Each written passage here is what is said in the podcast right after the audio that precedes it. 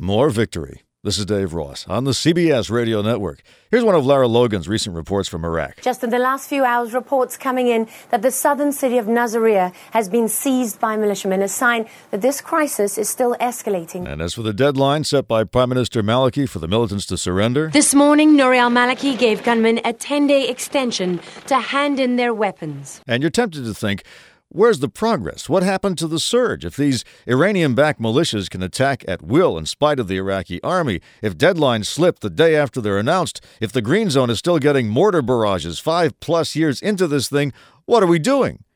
The answer, as the president made clear yesterday, is that we continue to be in the process of winning. We've broken the grip of Al Qaeda on the capital. We've weakened the influence of Iranian backed militias. We've dramatically improved security conditions in many devastated neighborhoods in what some have deemed a re-liberation. That's what we are seeing a re liberation of Iraq. I hadn't heard that term before, but it's about time we did because it explains why this has gone on longer than World War II. It's because World War II was able to liberate Europe only once.